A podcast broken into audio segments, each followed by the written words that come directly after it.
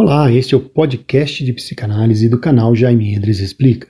E a cada semana iremos ouvir uma fábula, uma metáfora, narrada pelo José Maria de Oliveira, que é um dos grandes comunicadores do Brasil. E logo após, irei dar uma pitada de psicanálise. Então fique conosco, ouça aí com atenção e já nos encontramos.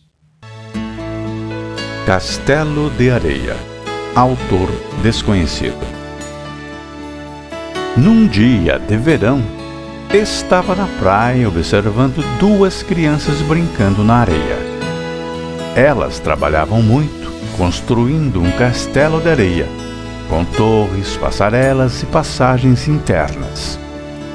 Quando estavam quase acabando, veio uma onda e destruiu tudo, reduzindo o castelo a um monte de areia e espuma.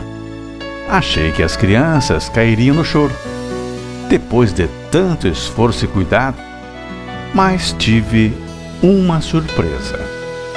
Em vez de chorar, correram para a praia, fugindo da água, sorrindo de mãos dadas e começaram a construir outro castelo.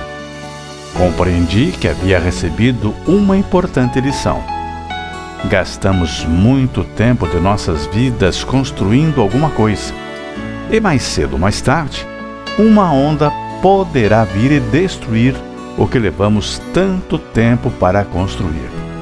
Mas quando isso acontecer, somente aquele que tem as mãos de alguém para segurar será capaz de dar uma reviravolta. Tudo é feito de areia. Só o que permanece é o nosso relacionamento com as outras pessoas.